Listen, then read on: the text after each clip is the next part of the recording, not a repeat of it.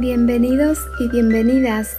Este es un podcast creado con el fin de acompañar y guiar a aquellas personas que están en un proceso de despertar de la conciencia. En este ciclo vas a aprender, a descubrir, desarrollar y tomar conciencia en toda el área de tu vida. Los días martes, con episodios de 10 minutos, estaré acompañándote con pequeñas dosis para que puedas aplicar en este proceso en que te estás encontrando. Y recuerda que el despertar de la conciencia es tomar conciencia sobre las emociones, pensamientos, sentimientos, creencias y sufrimientos que como una sombra nubla nuestro estado del ser natural. Bienvenidos y bienvenidas a este nuevo episodio de mi podcast.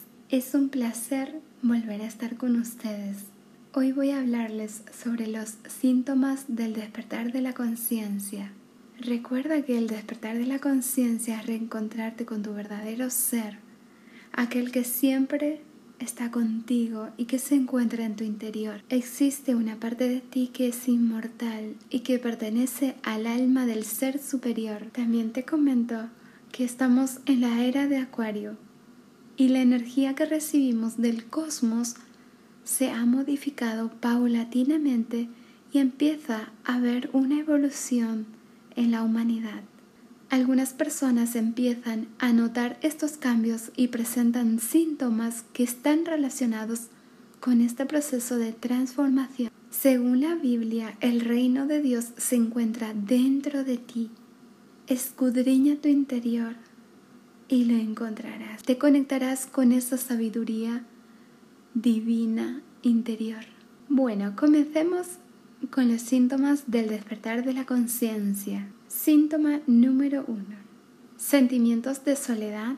Puedes que a veces te sientas solo aún cuando estés con los demás o estás recorriendo un camino solo y necesitas apartarte para caminar y avanzar. Síntoma número dos. Comenzarás o estarás sintiendo como cada vez más te vas alejando de las relaciones que no te aportan nada e incluso pueden ser tóxicas. Vas siendo como más selectiva, selectivo en este proceso. Síntoma número 3.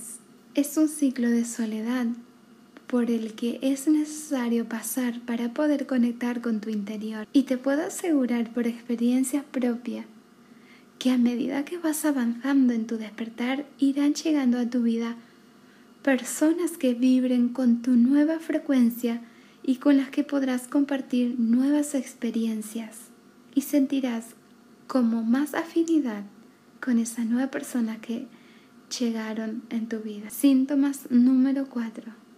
Comenzarás a tener o a darte cuenta de aquellos sentimientos de profunda tristeza estos se producen por la sensación de cambio y de estar dejando atrás situaciones o personas que ya no vibran en la misma frecuencia que tú y por lo tanto tu mismo ser interior te lo está pidiendo de una u otra manera. Síntomas número 5. Llorar sin razón. De repente puede ser que estés en algún lugar y te agarre un ataque de ganas de llorar. O debajo de la ducha, paseando, incluso al terminar tu día laboral, te agarra como una sensación de llorar, de querer desahogarse. Y hazlo. No lo guardes, saca esas lágrimas y siéntelo, siéntelo en ese momento. Y no luches con esa sensación de tristeza, de agonía y de angustia es temporal. Después de sentirlo, llegarás a ti como una sensación de paz. Por eso es muy importante no luchar con eso, sino ver cómo poder trascender ese momento. Síntoma número 6.